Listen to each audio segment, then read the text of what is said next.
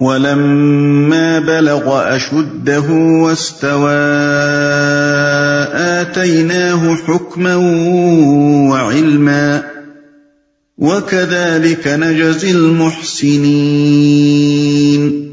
جب موسا اپنی پوری جوانی کو پہنچ گیا اور اس کا نشو و نما مکمل ہو گیا، تو ہم نے اسے حکم اور علم عطا کیا۔ ہم نیک لوگوں کو ایسی ہی جزا دیتے ہیں۔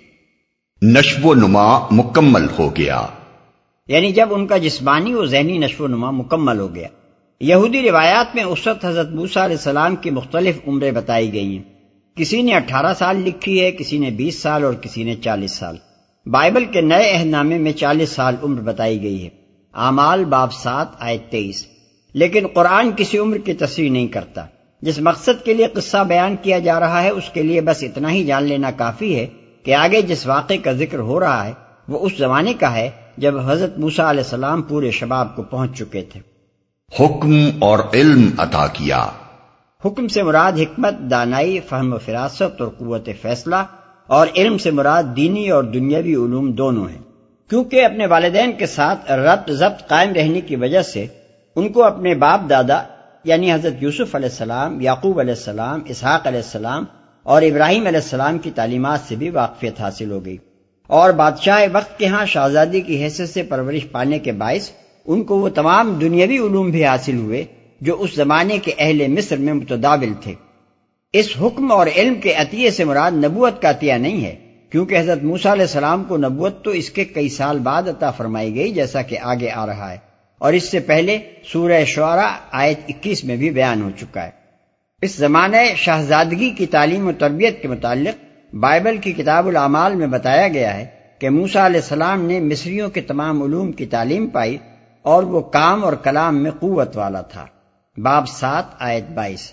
تلمود کا بیان ہے کہ حضرت موسا علیہ السلام فرعون کے گھر میں ایک خوبصورت جوان بن کر اٹھے۔ شہزادوں کا سا لباس پہنتے، شہزادوں کی طرح رہتے اور لوگ ان کی نہایت تعظیم و تکریم کرتے تھے۔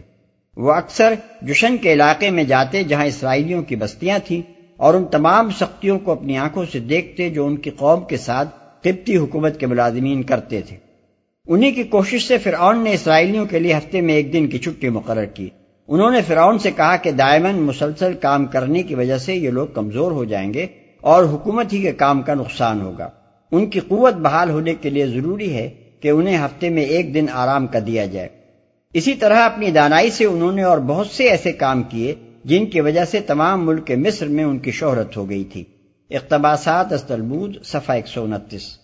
ودخل المدينة على حين غفلة من أهلها فوجد فيها رجلين يقتتلان فوجد فيها رجلين يقتتلان، هذا من شيعته وهذا من عدوه، فاستغاثه الذي من شيعته، فاستغاثه الذي من شيعته على الذي من عدوه، فوكزه موسى فقضى عليه، قال هذا من عمل الشيطان. قال هذا من عمل الشيطان انه عدو مضل مبين. ایک روز وہ شہر میں ایسے وقت داخل ہوا جبکہ اہل شہر غفلت میں تھے۔ وہاں اس نے دیکھا کہ دو آدمی لڑ رہے ہیں، ایک اس کی اپنی قوم کا تھا اور دوسرا اس کی دشمن قوم سے تعلق رکھتا تھا۔ اس کی قوم کے آدمی نے دشمن قوم والے کے خلاف اسے مدد کے لیے پکارا۔ موسا نے اس کو ایک گھوسا مارا اور اس کا کام تمام کر دیا۔ یہ حرکت سرزد ہوتے ہی موسا نے کہا، یہ شیطان کی کار فرمائی ہے، وہ سخت دشمن اور کھلا گمراہ کن ہے۔ اہل شہر غفلت میں تھے۔ ہو سکتا ہے کہ وہ صبح سویرے کا وقت ہو یا گرمی میں دوپہر کا یا سردیوں میں رات کا۔ بہرحال مراد یہ ہے کہ جب سڑکیں سنسان تھیں اور شہر میں سناٹا چھایا ہوا تھا۔ شہر میں داخل ہوا ان الفاظ سے ظاہر ہوتا ہے کہ دارالسلطنت کے شاہی محلات عام آبادی سے باہر واقع تھے۔ حضرت موسا علیہ السلام چونکہ شاہی محل میں رہتے تھے اس لیے شہر میں نکلے کہنے کے بجائے شہر میں داخل ہوئے فرمایا گیا۔ ایک گھونسا مارا۔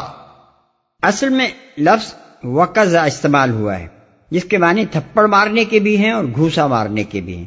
ہم نے اس خیال سے کہ تھپڑ سے موت واقع ہو جانا گھوسے کی بنسبت بعید تر ہے اس کا ترجمہ گھوسا مارنا کیا ہے۔ کھلا گمراہ کن ہے۔ اس سے اندازہ ہوتا ہے کہ گھوسا کھا کر جب مصری گرا ہوگا اور اس نے دم توڑ دیا ہوگا تو کیسی سخت ندامت اور گھبراہٹ کی حالت میں یہ الفاظ حضرت موسا علیہ السلام کی زبان سے نکلے ہوں گے۔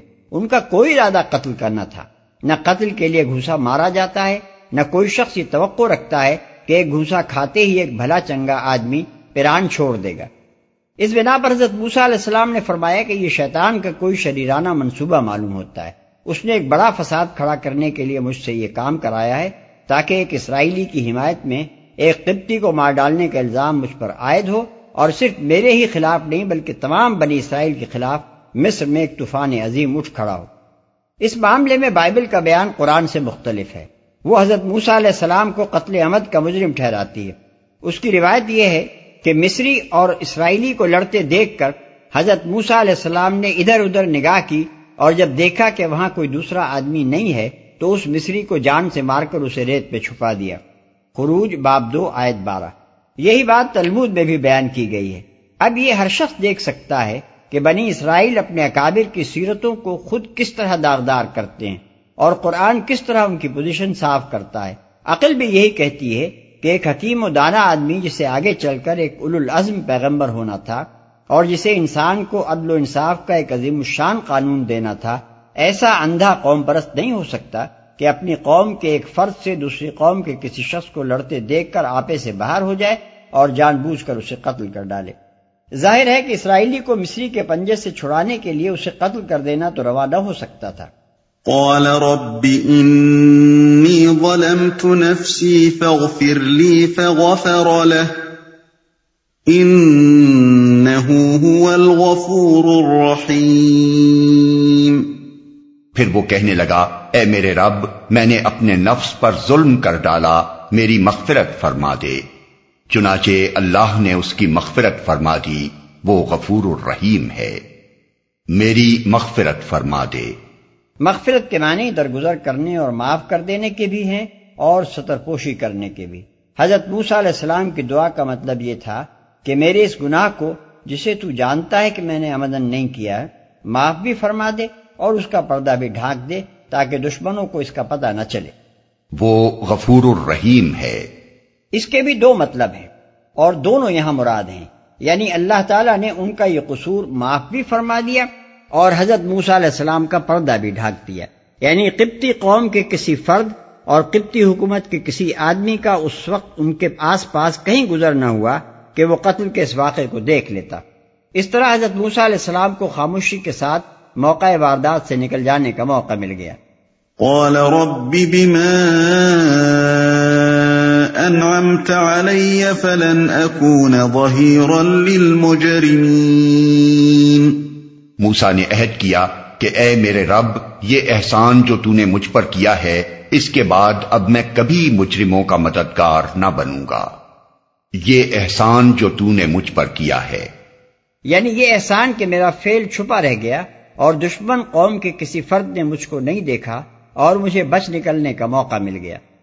کبھی مجرموں کا مددگار نہ بنوں گا۔ حضرت موسا علیہ السلام کا یہ عہد بہت وسیع الفاظ میں ہے۔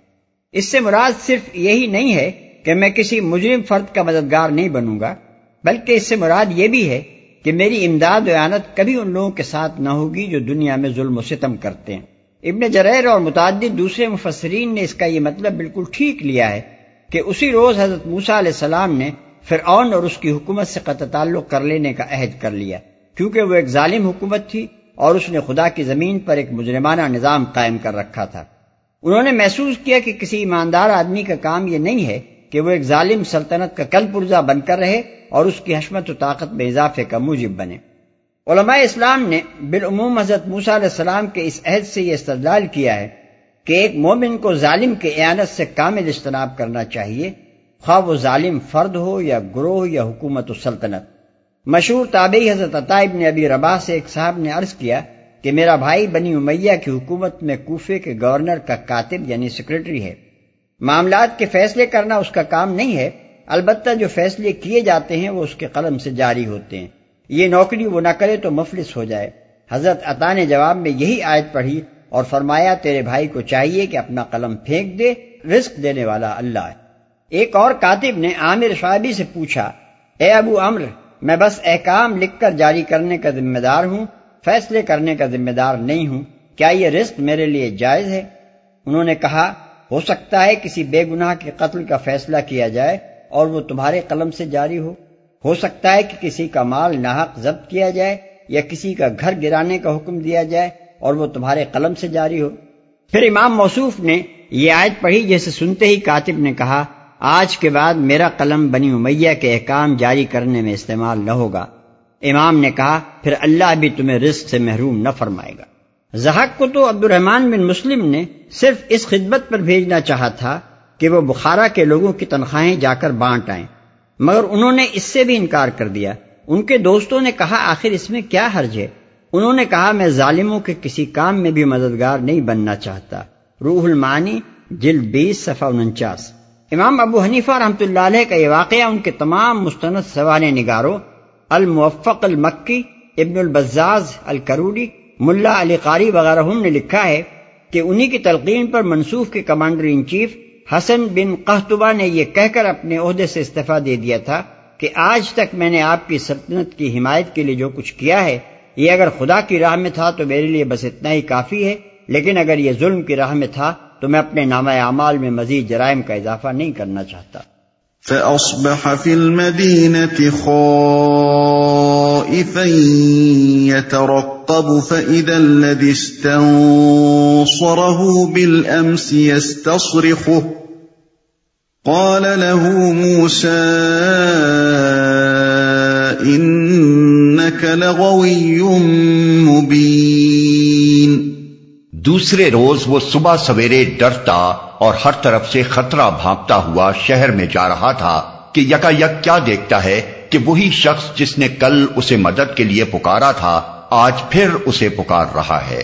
موسا نے کہا تو تو بڑا ہی بہکا ہوا آدمی ہے۔ یعنی تو جھگڑالو آدمی معلوم ہوتا ہے۔ روز تیرا کسی نہ کسی سے جھگڑا ہوتا رہتا ہے۔ کل ایک شخص سے بھڑ گیا تھا آج ایک دوسرے شخص سے جا بھڑا۔ فلما أن أراد أن يبطش بالذي هو عدو لهما قال يا موسى أتريد أن تقتلني؟ قال يا موسى أتريد أن تقتلني كما قتلت نفسا بالأمس إن تريد إلا تكون جبارا. إن تريد إلا أن تكون جبارا في الأرض وما تريد أن تكون من المصلحين.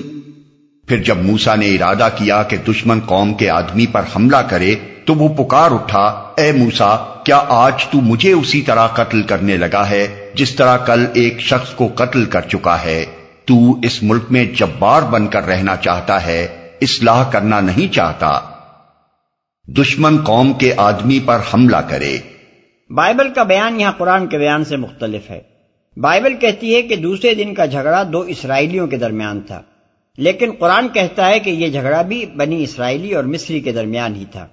قرین قیاس بھی یہی دوسرا بیان معلوم ہوتا ہے، کیونکہ پہلے دن کے قتل کا راز فاش ہونے کی جو صورت آگے بیان ہو رہی ہے، وہ اسی طرح رونما ہو سکتی تھی کہ مصری قوم کے ایک شخص کو اس واقعے کی خبر ہو جاتی۔ ایک اسرائیلی کے علم میں اس کے آ جانے سے یہ امکان کم تھا کہ اپنی قوم کے پشتیبان شہزادے کے اتنے بڑے قصور کی طلع پاتے ہی وہ جا کر فرعونی حکومت میں اس کی مقبری کر دیتا۔ وہ پکار اٹھا یہ پکارنے والا وہی اسرائیلی تھا جس کی مدد کے لیے حضرت موسا علیہ السلام آگے بڑھے تھے۔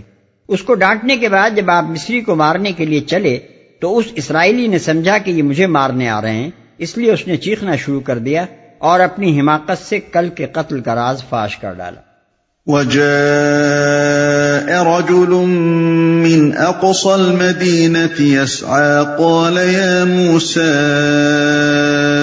إن الملأ يأتمرون بك ليقتلوك فاخرج. فاخرج إني لك من الناصحين. اس کے بعد ایک آدمی شہر کے پرلے سرے سے دوڑتا ہوا آیا اور بولا موسا سرداروں میں تیرے قتل کے مشورے ہو رہے ہیں، یہاں سے نکل جا، میں تیرا خیر خواہ ہوں۔ شہر کے پرلے سرے سے دوڑتا ہوا آیا۔ یعنی اس دوسرے جھگڑے میں جب قتل کا راز فاش ہو گیا اور اس بسری نے جا کر مخبری کر دی تب یہ واقعہ پیش آیا۔ فخرج منها خائفا يترقب قال رب نجني من القوم الظالمين۔ یہ خبر سنتے ہی موسا ڈرتا اور سہمتا نکل کھڑا ہوا اور اس نے دعا کی اے میرے رب مجھے ظالموں سے بچا۔